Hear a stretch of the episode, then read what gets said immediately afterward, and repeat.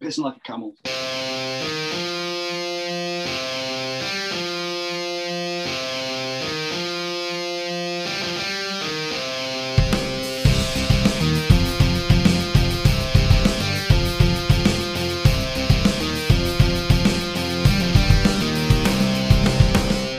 So, hello, chaps. Welcome to another week of Fresh on the Heels, joined as ever by Quinn and Jay. How are we doing, chaps? All good, man. Yeah, good. Thank you. Good to hear it. Lovely to have you back for episode four. Shout out to Connor McEwen as well from Mayoto Band for doing the jingle for this show. And yeah, we're into to week four, another eventful week in the world of wrestling. Yeah, it was that. Plenty to talk about. Just want to touch on some of the stuff we spoke about last week. We did have a few people get in touch when we were speaking about video games. Uh, a chap called Daniel Lupton got in touch on Twitter at Fresh on the Heels to tell us uh, his opinions on, on video games. So he says SmackDown 2 Know Your Role is the best game in wrestling, unequivocally. I think, was it you, Jay, who said that last week? Possibly. Uh, no, mine, was, mine was No Mercy. I think Mark went with uh, this one. Yeah. yeah, I Okay. went with SmackDown. Yeah, so SmackDown 2 Know Your Role for due to its roster is is the explanation that, that Daniel gave us. He said that the worst WWE game is WWE 2K20, just for the amount of glitches that it has. But he says the worst ever wrestling game is a game called WCW Backstage Assault. Uh, it's not one that I'd ever heard of, but he kindly linked us to a YouTube video of some footage of this game being played, and it looked absolutely terrible. Yeah, I think I remember my cousins having that um, again before there was the SmackDown game and sort of uh, the the first wrestling game that we could play, and I, I I remember it being as bad as that little video that we were sent. Yeah, massively. What we'll do is we'll we'll put that on the social channels as well. So if you want to watch a, a badly drawn Sting beat the crap out of Medusa with her weapons for ten minutes, it's it's a good little watch. So thanks for that, Daniel. And yeah, No Mercy got a lot of love, Jay. I think I spoke to a few people who said that that was their fondest wrestling game as well. So yeah, good good stuff. Thanks for getting in touch with us, guys. Okay, so we're going to start this week with the big announcements that were made on NXT. There was the William Regal announcements at the top of the show. Firstly, confirming that there's going to be a two night takeover called Stand and Deliver. Going to come over to you first, Jay, for this one. How do you feel about this news with regards to a two night takeover for NXT? Yeah, I'm okay with it. I think it, it kind of makes sense because um, rather than just doing NXT the night before and then going straight into a takeover, I think two nights makes makes more sense. So then you can have a two two hour shows, and it, al- it's also giving NXT that spotlight that we're our standalone. This is our WrestleMania, um, and they're probably going to do a better job than the main roster. So that takeover as well is the start of a like eight day solid stretch of wrestling, which is uh, going to be time consuming, but it should be good. Yeah, so I was trying to wrap my head around this. So it was going to be a case of we were going to have your standard Friday night SmackDown, your takeover on Saturday. Was Mania going to go Sunday and Monday this year? No, so I've, I've, I've got it written down. So it's it's the seventh, uh, which is the Tuesday.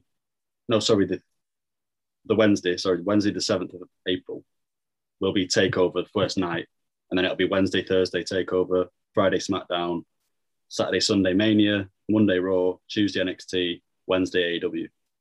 Jesus, yeah. So that is some week of wrestling, then, isn't it? There's going to be quite a lot of quite a lot of good things that NXT can do with having the two nights. I sometimes worry a little bit when when they go over to two nights. I know that I spoke to you, Quinn, about this separately. You think it's purely down to the fact that the arenas are empty or at limited capacity for now? You think that this won't be a trend that continues?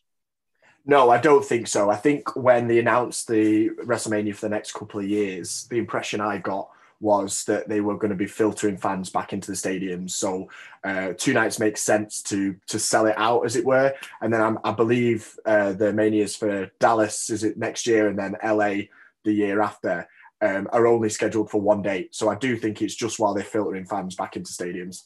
Yeah, I don't think uh, I don't think it'll be permanent, like you say, but I don't think it'd be the worst thing because WrestleMania over the past few years, you're looking at like eight hours of, and imagine being sat there for eight hours. It can be tiring, and you want the crowd to stay fresh. So I'm, I'm not opposed to two night thing, to be honest, because look at like um, Wrestle Kingdom, they do it over two nights, and so I think it, I think it'd be a good thing to keep. I don't think they will. Wrestle Kingdom, shout out to New Japan. Yeah. It's an interesting point you bring up, Jay. I, I was thinking about this. Uh, you know, I I appreciate that some of the companies have always done. I think even like the King of Trios that Chikara used to do was over three nights and things like that. So I've, I've got no nothing wrong with with that format. I just feel like if that creeps into WWE on the long term, I don't know if I'd prefer to watch you know a seven eight hour mania that's a little bit of a slog, or or two days of it where they're trying to fill it with stuff that's maybe not always there. I think we look at this year, for example.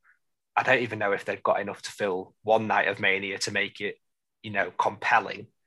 Uh, I don't think NXT will have that problem. I think it'll, like you say, it'll be two two-hour shows if anything, and I think what they could do in four hours is going to be special.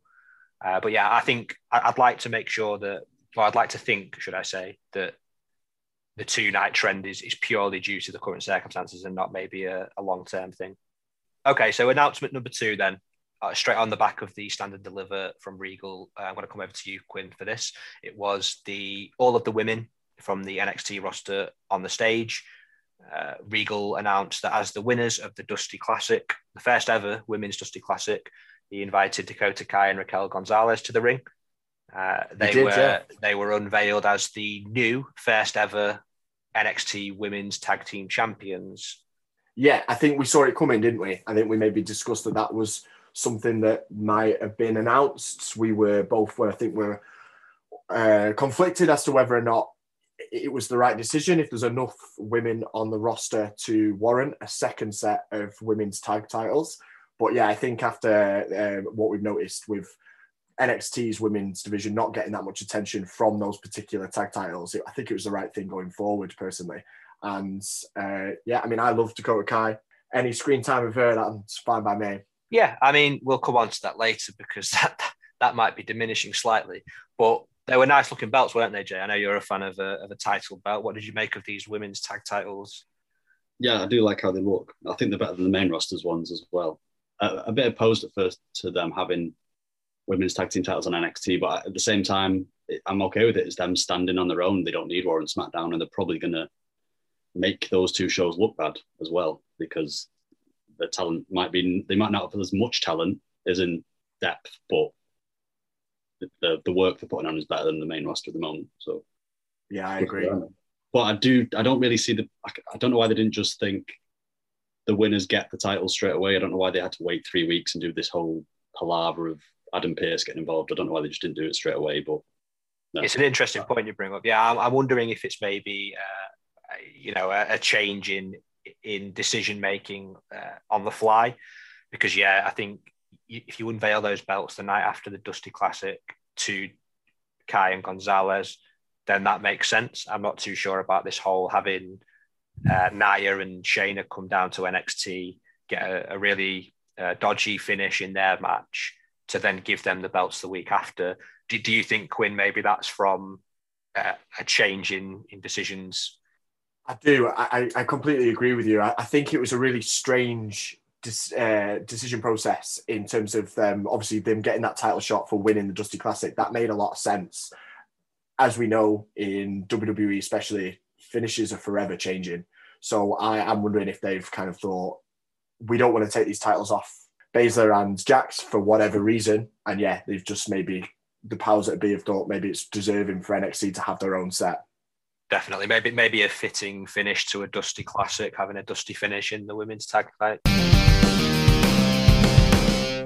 We're going to go on to NXT and the night itself in a little bit more detail, mainly on the back of these two announcements that were made.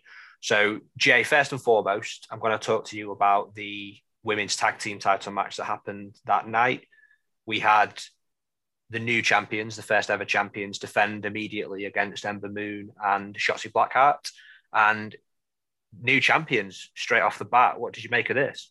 Um, yeah, it was a bit weird, um, but I'm not opposed to it. It was, it was, weird that that title match was in the middle of the show. It wasn't at the start or the end. I think they opened the show with the um, women's title match and then finished the show with the NXT title match. But well, it was a good match. It was better than the Dusty Rhodes Classic final that they had. I think maybe give them a bit more time, but yeah, was, I, I, don't mind them dropping because I think it's obvious where they go in with uh, Raquel Gonzalez. I think obviously she's going to challenge Io next, so I think that's why they had to drop the title so so soon and to Shotzi and Ember.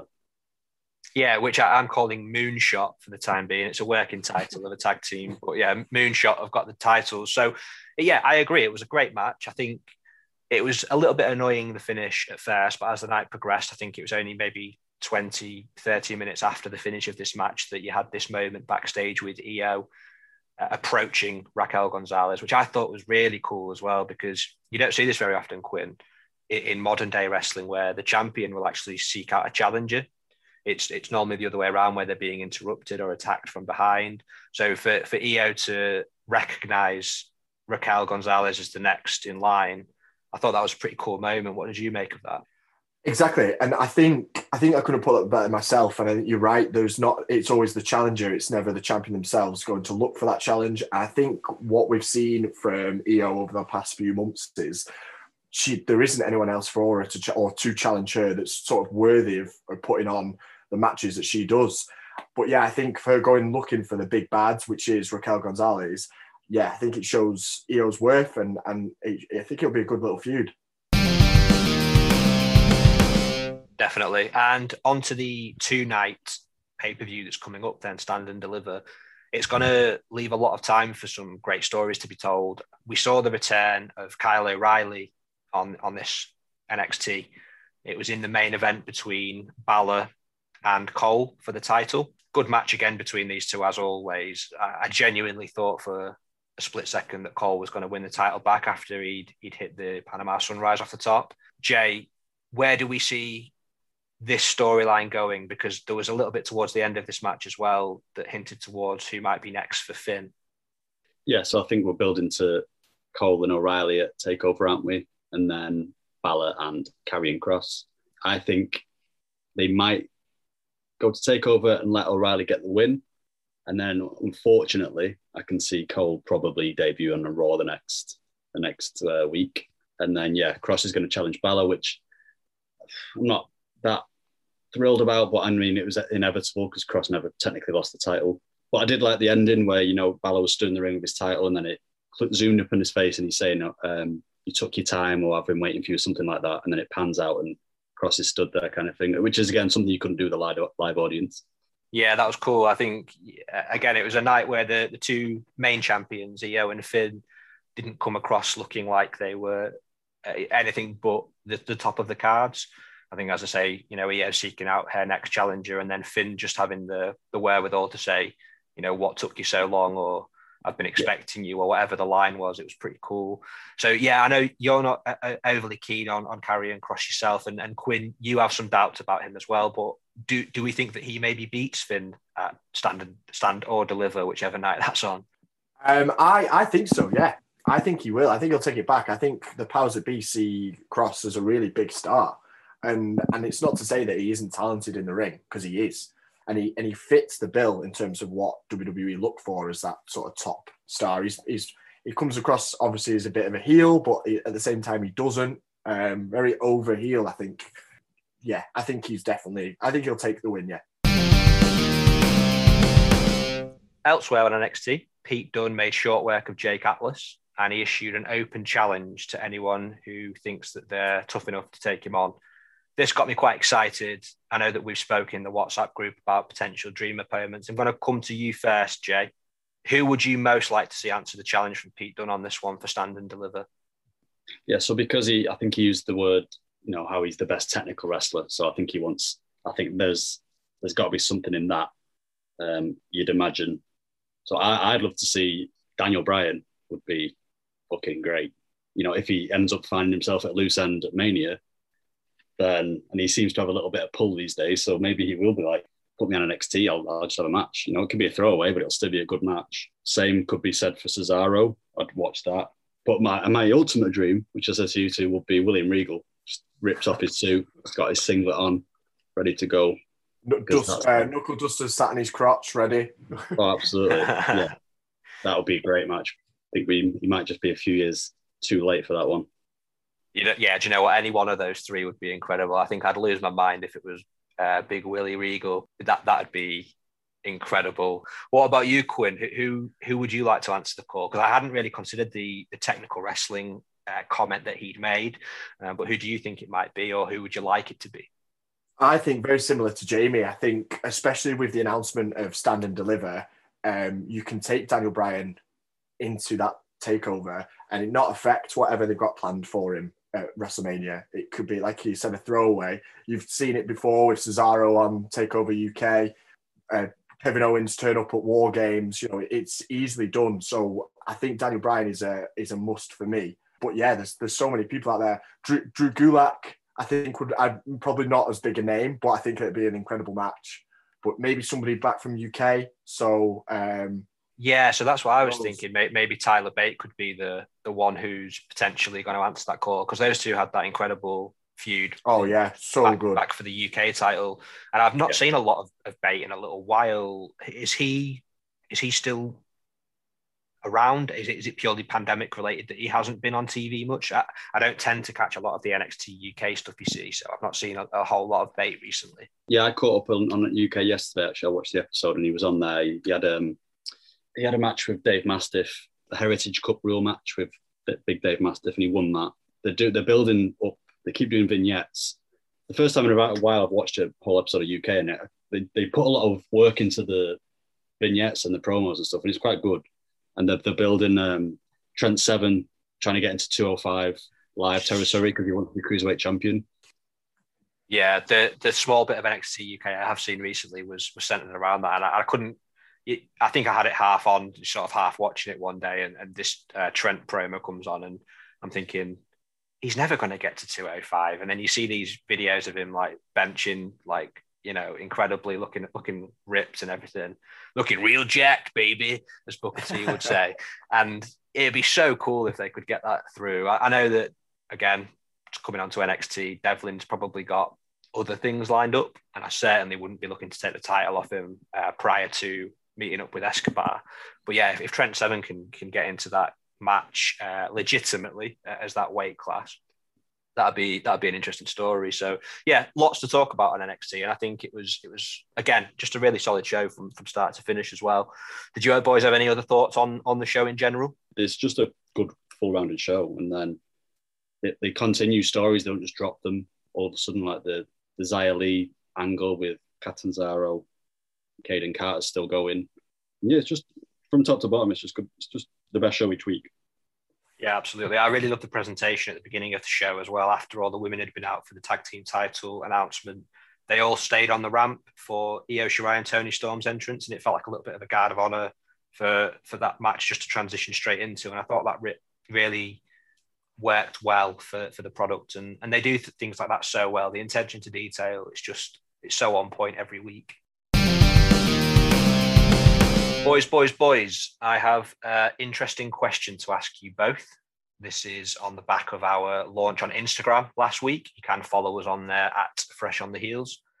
We've put up little pictures of ourselves with a little bit of info as to, you know, first wrestling memories and little pictures of us with wrestling paraphernalia, of which I think Jay probably trumps us both there, Quinn. Massively so, yeah. He's the sex appeal of the group, obviously. Indeed.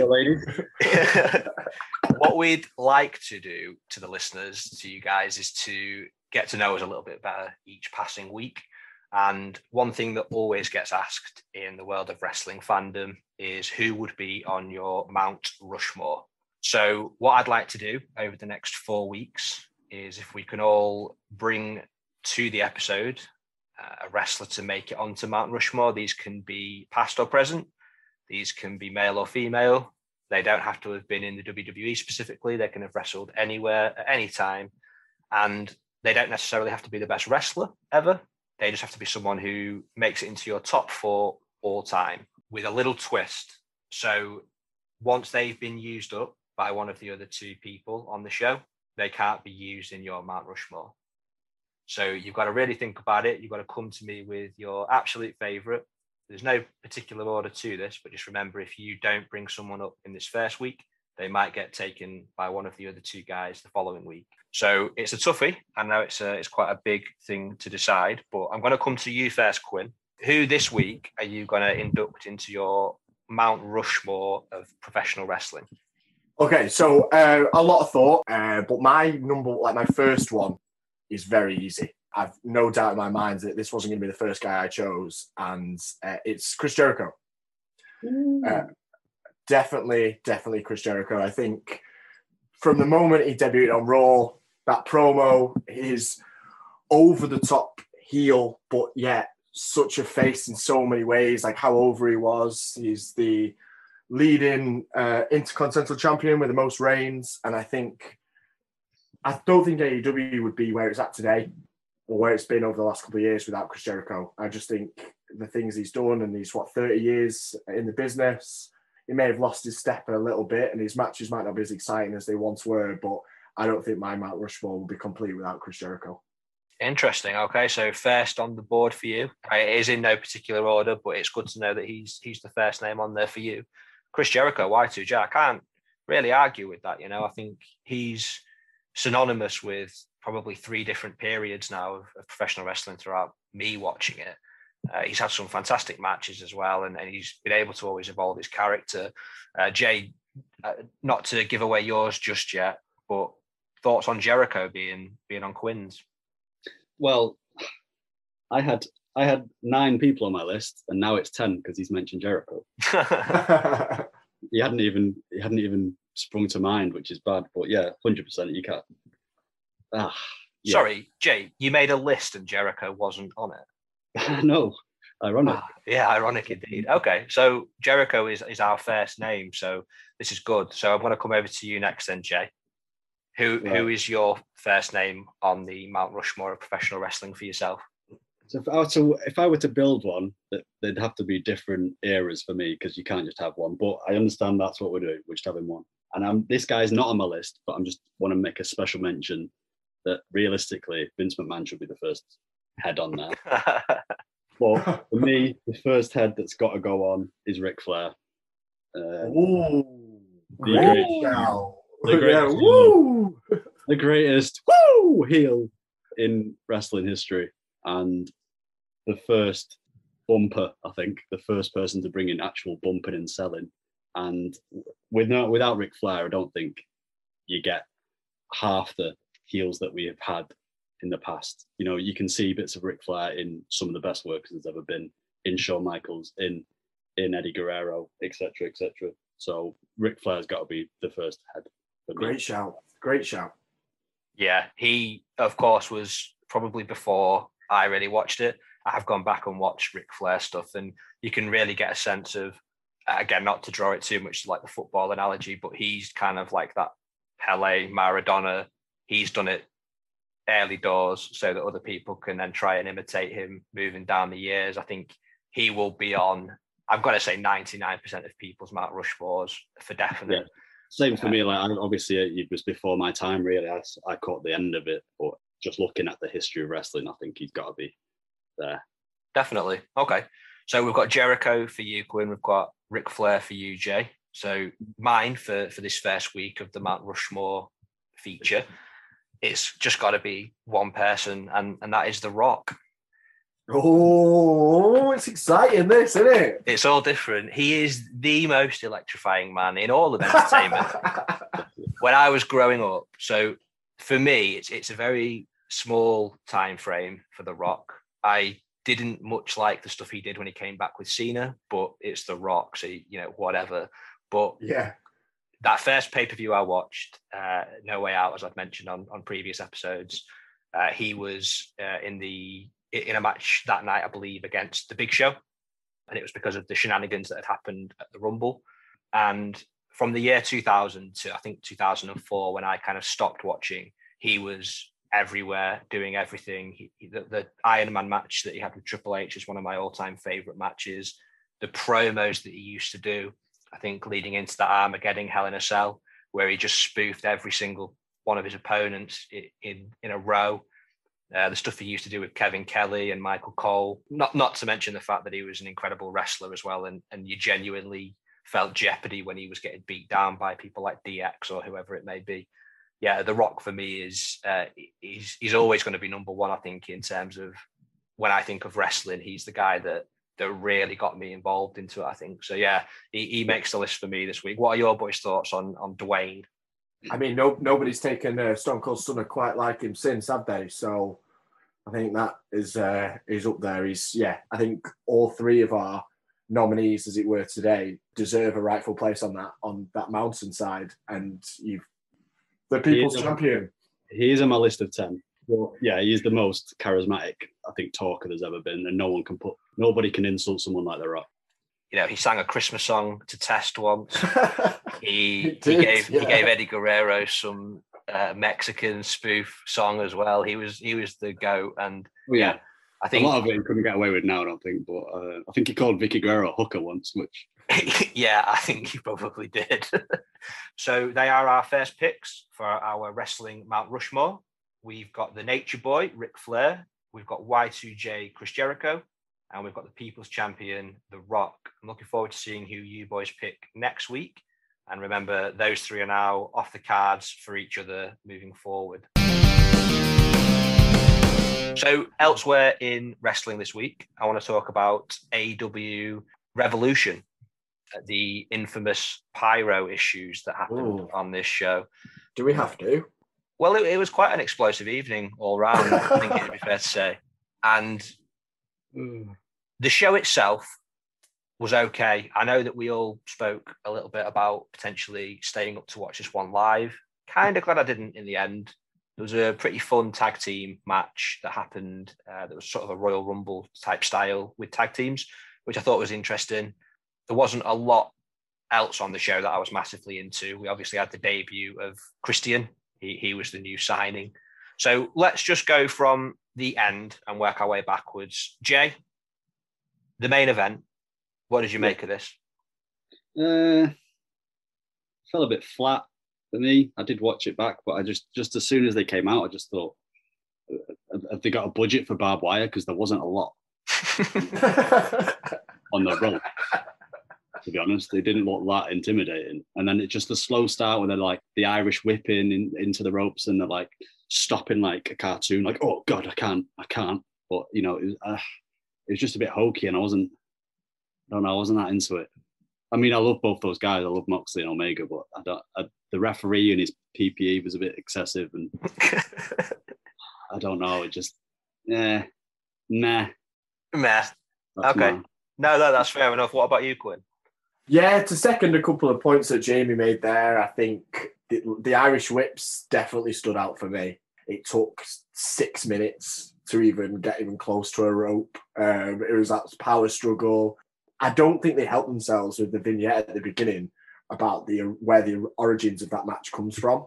So the obviously the death matches that they have in Japan, that's where this the, the, the focus of this match had come from, and it kind of just made me think, oh my god, this is what this match is going to be like, and it wasn't.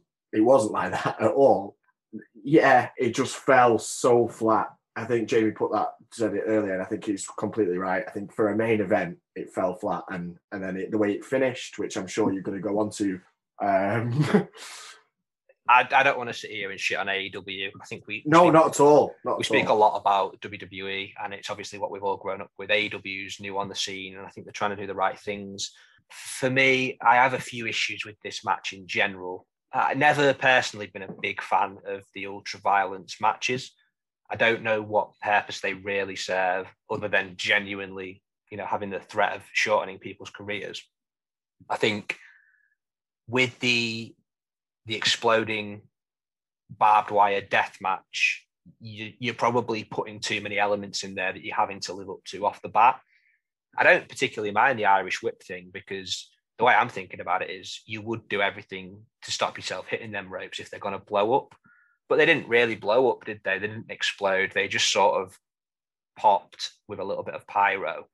And yeah, landing on barbed wire and having to pick it out of your skin, uh, being handcuffed. I, I was sat there throughout the whole match thinking, I wonder what JR is actually wondering about this match because he is such an old school wrestling guy where he's he's so logical in terms of his booking and, and how things need to be done. And I know he's a great voice for AEW. I know that his voice on the night wasn't particularly up to scratch. He had, he had a few issues there, but Oh, he, he's- he's, so he really struggle. He really struggles, doesn't he? Because it's just not his thing.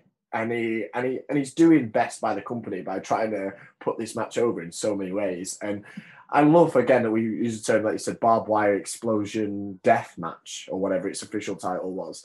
It was probably more so some spiky objects, uh, a little bit of sparkles, slightly inconvenient match. There was no death about it, and and it was it did look like it was a real struggle for JR to put this match across. And it sound I listen to it back. He he does the best of his ability. He really does, but it was hard.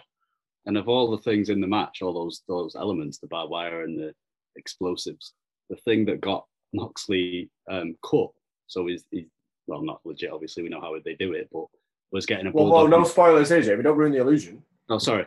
Uh, he got really badly cut open for real. Was from a bull, was from a bulldog onto a, a, trash can, which I think we all know are the, are the least effective things as weapons. So that was that was interesting. Definitely. And then we we have a look at the end of the match. So the Good Brothers come out, they help Omega beat down Moxley, they handcuff him, and Omega retains. There was a stipulation within the match where after half an hour, if the bout hadn't been settled, the explosion would then be unstoppable. So you've got this kind of countdown oh. going on, this beatdown. Omega and the Good Brothers appear to flee the ring because of the explosion that's coming. And then, like you would, Kingston meets them on the ramp, Eddie Kingston. And this is all sort of going quite well at this point for, for me in terms of a, a narrative. Kingston throws him to one side, gets in the ring. He's trying to get Moxley up to help him. And the clock's ticking. So he does the only thing that maybe maybe a good friend would, and, and he covers Moxley's body with his own to protect him. And then the explosion happens, and there was a little bit of a flicker, a sparkle from each corner post, I believe, and and maybe uh, maybe a bang. I can't really remember it. Such was its underwhelming nature. Do you remember, Jay, how the the explosion actually occurred? Well, I, I thought they'd made a second big signing and Gilbert was coming out. but yeah, honestly, it, it, was it was like one of those things, those sparkle things you put on the top of a birthday cake. It was very. Yeah, it, I thought somebody was walking out with a bottle of Grey Goose. was... oh dear! And pretty, yeah. Uh, it was it for for me. It was how committed Eddie Kingston was to it. like he mm. laid there for a good five minutes protecting his brother, obviously protecting his good friend from what was about to come. And, and obviously it took a lot of doctors to come down and a lot of medical attention afterwards because maybe, just maybe, he, he got a slight singe from one of the sparklers or yeah, it was a strange finish. Well, I think the, the paramedics were there to deal with the overwhelming shame that they were both suffering. Because I think you, you can you can probably die of embarrassment overall thoughts on the pay per view. So uh, again, just prior to this match and, and, going back a little bit, we had the the, the debut of, of, Christian. So I think Jay, you might have called this last week as, as yeah. one of the potential signings. I know that me and you spoke about potentially Batista, Quinn, uh, and there was a few names throughout, float, you know, floating around the ether, but it was it was Christian Cage as he was dubbed. How do we feel about this?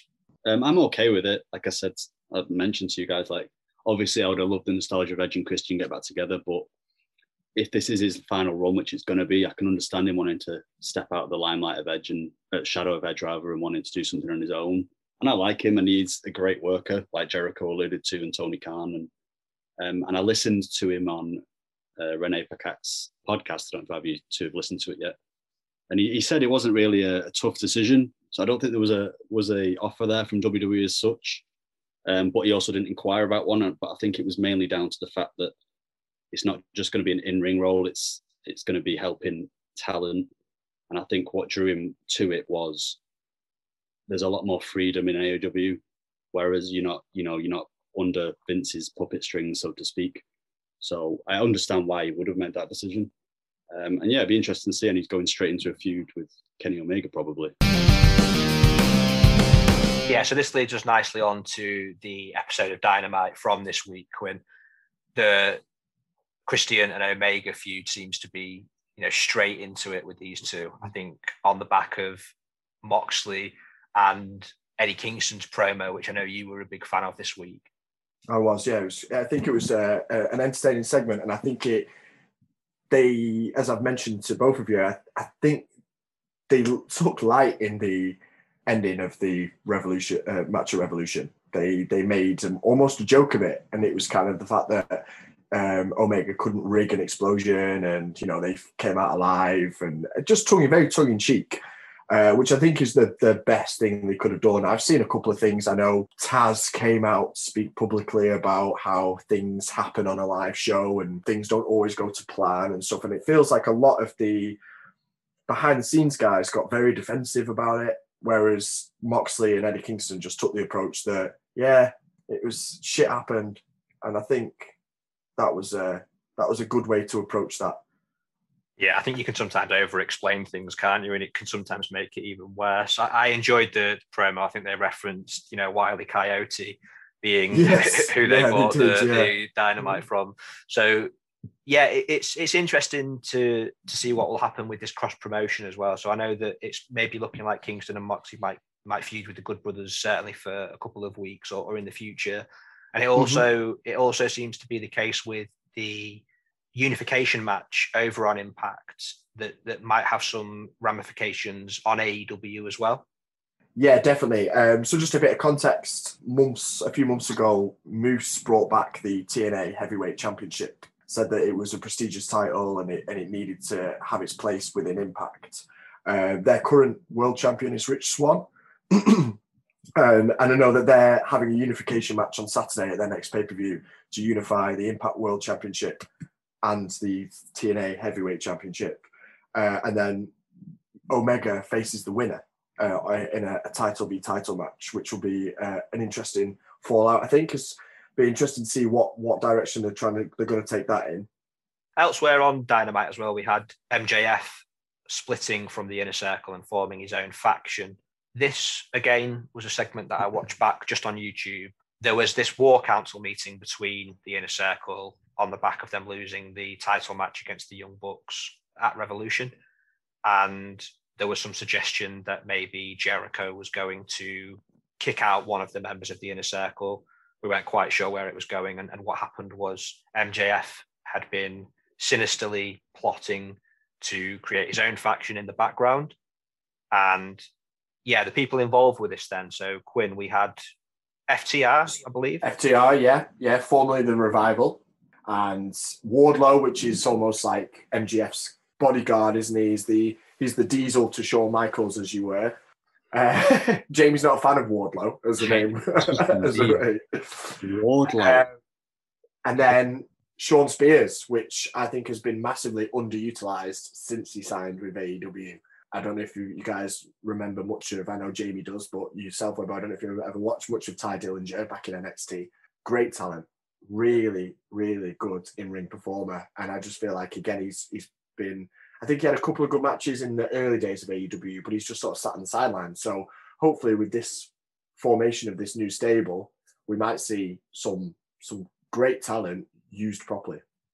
Yeah, certainly. I think I, I did feel like while watching this segment, there was a lot of people in the ring at once that there's quite a lot of things going on on AEW, maybe a little bit too much sometimes. I, I don't know if you're sometimes better served by just having, uh, you know, less is more is probably what I'm getting at. I think I watched the tag team bout, and obviously that is supposed to be a multi-man match, but it was it was a lot of things at once to digest as, as maybe a casual viewer. Do you boys get that at all with AEW? That maybe that there's many too many moving parts too often.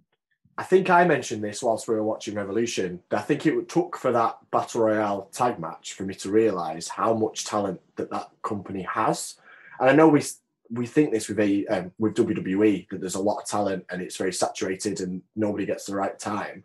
But I think AEW is going the, the same way. They're kind of like trying to sign all these guys up because they're they're talented guys, but they, there's nothing for them. So they create stuff for them, and it just gets a bit I can't think of the right word, but it, it, you're right in saying that Revolution felt like there was a lot going on, a lot. There's a lot of factions, isn't there already? They've got a lot of groups, so it wouldn't surprise me if we see a six-man tag team championship come into AEW very quickly because there's so many factions. Yeah, Yeah. big big factions as well. So I, I think in that that tag team battle royale match alone, the Dark Order had three separate teams come in. They did, yeah. And I think is it the the Natural Nightmares, which are like an extension of Cody's family. I think they had two or three teams in it as well. I think Yeah. so. I think you're right. I think there's these big, big factions. Yeah. And then of course you've got Omega with with the Good Brothers. Uh, you know, I, I'd be very interested to see a, a three man tag team title. Uh, certainly, because that's something that I've not really been used to seeing very often. Is it is it Ring of Honor that has that title? Is that where that comes from? And did Japan have one as well? No, I think it is just Ring of Honor, isn't it? But that work that utilizes it really well. They utilize it really well, and I think it's as prestigious as just having a tag title. I think it's, uh, and I think with the right amount of factions and the right amount of talent, it is. A, it would be a good title to introduce. So it's uh, it's a little drop in the ocean that that might turn into a two hour rant because we're going to give the floor now to our very own Jamie Cairns to talk about Monday Night Raw. So Jay, I know you've got some strong opinions on this, so take it away, brother. Right, so I've written down all the matches, but I mean, at the top of my page, I've got Raw, Arrow, Shite. So the first match was Lashley v Drew, uh, Miz, squashed, obviously. And then we get a little look at Drew and Sheamus. We're probably looking at Joe Sheamus going to be facing Lashley because Drew was watching on and they're obviously having a rivalry. Um, and then we got to Shane and Braun Strowman. Strowman wants an apology. I didn't really see the first part of the promo. I think Strowman's backtracking and saying, I demand an apology. And then he goes, But you're my boss. And then so it doesn't make sense. He's like threatening him, but he can't. And then they get another promo later on. And it was five minutes long. Shane McMahon keeps checking his mic, even though it's working. He's tapping it and you can hear that it's working. and he's talking into it, it's working. So I don't know what he's doing. And then he walks out the ring, goes to the top of the ramp and goes, I need to talk to you face to face, even though he's left the ring. It was, it was so weird. It was five minutes and it I thought I was having a stroke watching it. But Shane might have been. I don't know if he forgot his lines because he goes back down and, and, and Strowman says something and then Shane says it. So it's like he was reminding him. I don't know if Shane's a heel. It's it was fucking awful. And and then Shane pretends to leave in a car and Strowman chases him and then Shane pops up again and he's like stupid. So he kept using the word abhorrent and just used it like four times. I think that was the only word he could remember from his script. and then Sheamus v Drew in a no contest in a no holds barred match. Is that possible? Apparently so, because they hit each other with stairs or something. I don't know. Yeah, they ran into each other with uh, a set of stairs each, didn't they? Yeah, and then we had AJ v Orton and Orton coughing up stuff again, and we had Woods v Shelton Benjamin a throwaway match, um, Riddle v Dick Slap, and then we had tag team titles match, and then the big Raw debut of Reginald. Yeah, so I know you're keen to to bring on to this. So I just for any listeners who haven't seen Raw yet, I mean, definitely do check it out on the back of this review that Jay's given. It sounds like it's a real roller coaster of a night. Uh, yeah, Reginald's been seemingly dumped by the girls on SmackDown, which just as a you know a small reminder, thank God. But he now appears to be dipping his his oar in the the Raw pond. What what was his involvement on Raw? Because I'm going to be honest, didn't watch Raw this week. Uh, I mean, I, I'm sure it's something to do with this new love interest angle that they're working towards with um, Nia and Reginald. Thank God that they've binned him off in the SmackDown women's division because I was dreading the fact that we were going into Mania and watching Sasha uh, Banks v uh, Bianca Belair. And Reginald was it was going to be Reginald in each corner. I don't know what I was expecting with that at all. but I'm just I'm hoping to God that that's that done. That let those two be those two now going forward. Uh, and yeah, Reginald appeared on Raw and was carried out by Nia Jax for for some reason or another. more Black Tar, more Reginald, less for us to talk about, I think. So are you boys are you boys just up for a bit of a, a pact now if we form this and just say that we're going to boycott discussing Raw until it gives us something worthwhile? I'm the only thing I'm really interested in Raw going forward is is seeing when they're going to bring back Wyatt because obviously it's been almost two months, if not two months and longer, since he was burnt to death in the middle of the ring, um, and it's just all been bliss, hasn't it?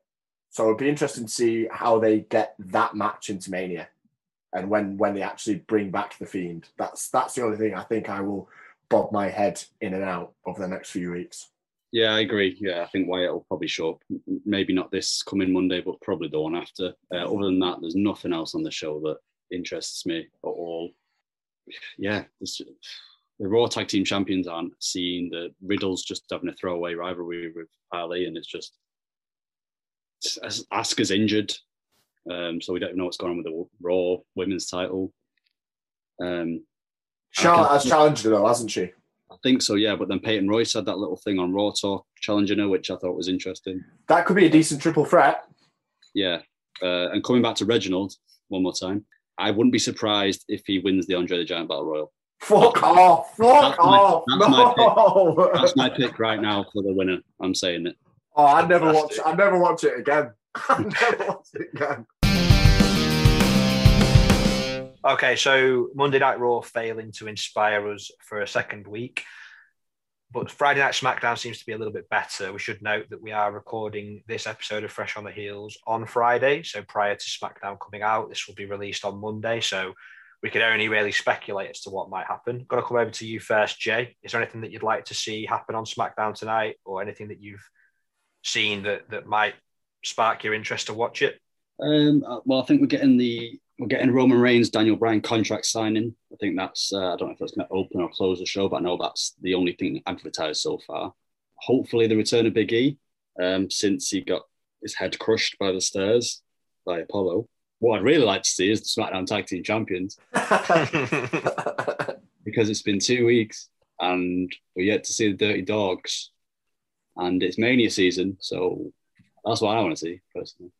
What about you, Quinn? Uh, yeah, I'd like to see the return of Big E also. I also want to know what direction the Dirty Dawgs will be taking. I think it's going to be something linked to the Street Profits, maybe an open, maybe an open challenge, maybe it'll be a multi-man um, match, including the likes of the Mysterios and Gable and Otis. There we go. He's that forgettable. um, but yeah, that's that's about it really. Yeah, I think SmackDown tonight is going to be an interesting one. Uh, we we are sort of in that weird period between the the last event and, and Fastlane. Fastlane seems to be a little bit of a in the way really of, of what they could be doing for Mania. I, would much rather see that pay per view done away with completely and just have a longer build towards the bigger show. Uh, but very excited to see Bryan and Reigns ultimately at that event. Uh, contract signings have always been a bit of a contentious point for me. I don't really know what the purpose of them is. You don't sign a contract for every single title match that you have, so why do they only do it occasionally for some? Yeah, I think Bryan on telly, Reigns still doing his thing. You might see a little bit of Edge, but I think they might save him for Fastlane. So we will definitely report back on next week's episode about the Friday Night SmackDown that has is going to be happening on the 12th. And it'll be interesting to see what the outcome of that is. But it is now time, chaps, for the most exciting part of the show. It is the second round of Professional Guessler. Yay! So it was a whitewash last week. Jay absolutely destroyed the competition in a squash 3 0 victory over. Yeah, I'm, I'm, going. I'm going for Goldberg record on this one. Quinn, how do you hmm. feel about those words? That's some fighting talk. I mean, I'll be I'll be happy if I can get one. Oh, I'll be furious if he gets one. if he gets one, I'm going to the rival show. I'll find it. it's funny, really. So when me and Quinn were talking about who the third member of our faction could be, it was a toss up between my 14 year old nephew, who would have been less competition, but he wanted to invite fucking Rain Man onto the show.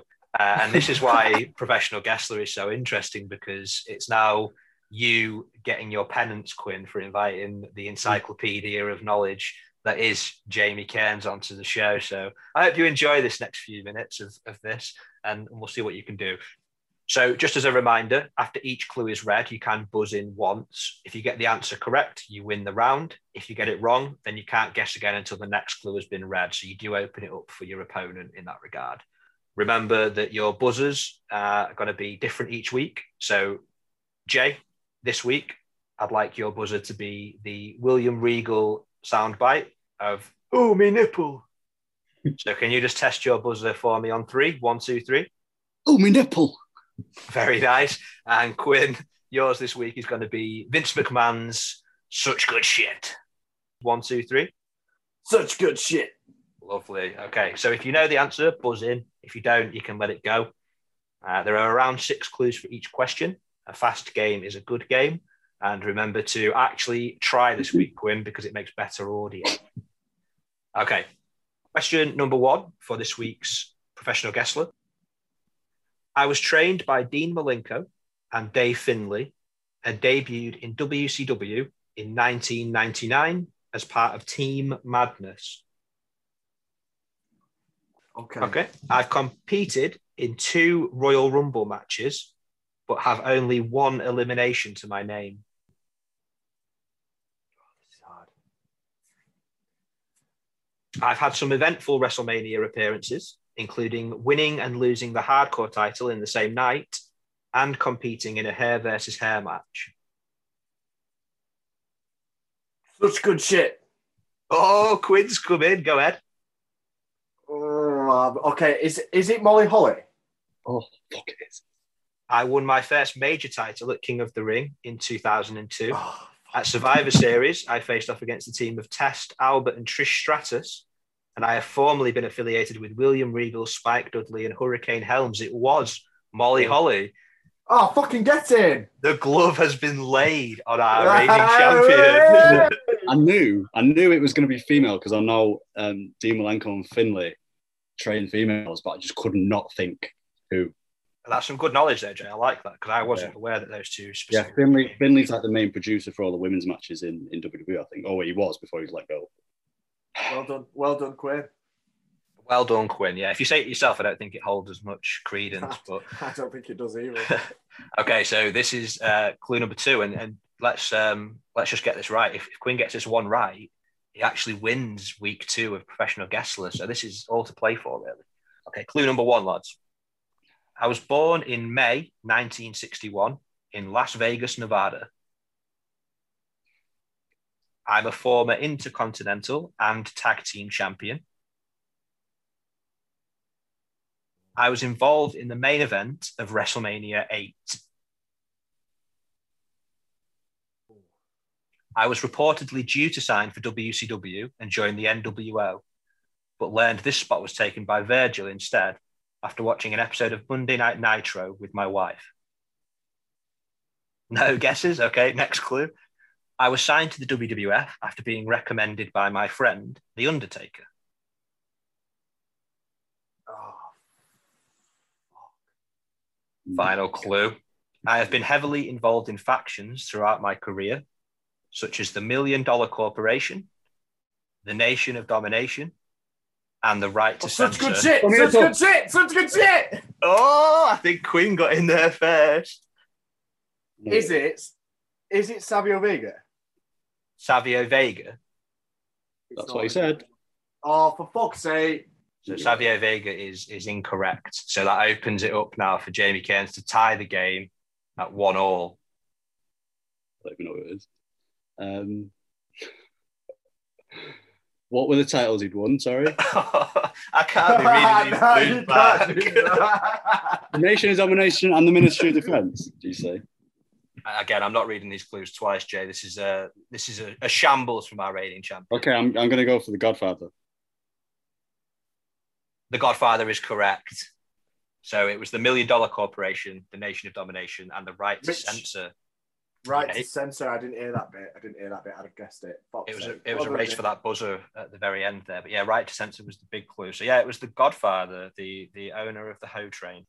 Okay, so this is the decider, boys. This is the third and final professional guestler. I wrestled for the Raw Tag Team titles at Fastlane in 2019. As well as WWE, I've also wrestled in New Japan and Dragon Gate. Oh, my nipple. Oh, me nipple, go ahead. Is it Nakamura? Nakamura is incorrect. Quinn, would you like to have a guess at this point, or do you want the next clue? I'd like the next clue. bottle job. I'm a previous winner of the Best of the Super Juniors tournament. I was the inaugural and first ever two time Lucha Underground champion. Oh, In October 2019, I was part of Team Hogan for the Crown Jewel pay per view. Omi nipple. Omi nipple, Jay. John Morrison. John Morrison is incorrect. Not me. is it Finn Balor? Finn Balor is incorrect. Oh, Final clue for this one. In the 2021 Royal Rumble, I was eliminated by Kane. Omi nipple. Omi nipple. Go on, Jay. Is it Reginald? it's not Reginald. Quinn, this is your this is your chance. It's gotta it's gotta be the right answer here, Quinn. is is it Ricochet? Ricochet is correct. Fucking Kevin! Two one to Quinn, Yeah, and that Googling, is all tied. Great googling, some some trash talk going No, on. it was it, it was uh, uh, Prince Puma, wasn't he? In, Yeah. Um, in uh, Lucha Underground. He was, yeah. So we've had Molly Holly, who is getting inducted into the Hall of Fame this year, and rightly so. We had the Godfather, who I believe is already in the Hall of Fame, and uh, a bit of a bit of a cult hero in in wrestling. And then we had Ricochet, who is scantily seen on TV these days. Uh, we, we hope to see him a bit more frequently soon. So two one to Quinn. How are you feeling, Quinn? Phew, it was a. I, I feel good. I feel elevated. I feel on top of the world. So uh, we'll see what happens. We'll see if I can get that again next week. Definitely, Jay. I'm going to have to use one word to describe that, mate. Abhorrent. There were some good guesses though. I enjoyed the the involvement this week. It was much better than than last week. Nice buzzing in and some some lovely use of the word nipple and shit. So that is all we've got time for this week, chaps. It's been a pleasure again discussing the world of wrestling with you.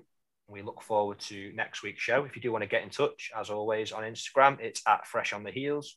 On Twitter, at Fresh on the Heels. And yeah, just um, any any support you can give to the show by giving us a listen, recommending us to your friends, uh, please do. It's, it's always good to get the support, and, and we're doing this just as a labour of love, really. So, any final words before we leave, Jay? Uh, no, I can't speak after my loss. Quinn, I just, uh, I'll probably do this every week. I just want to thank the people that are engaging, uh, the followers we already have, the listeners we already have, and just, uh, I hope you enjoy listening as much as we enjoy doing it. perfect. See you next week, boys. Take care. man. Goodbye.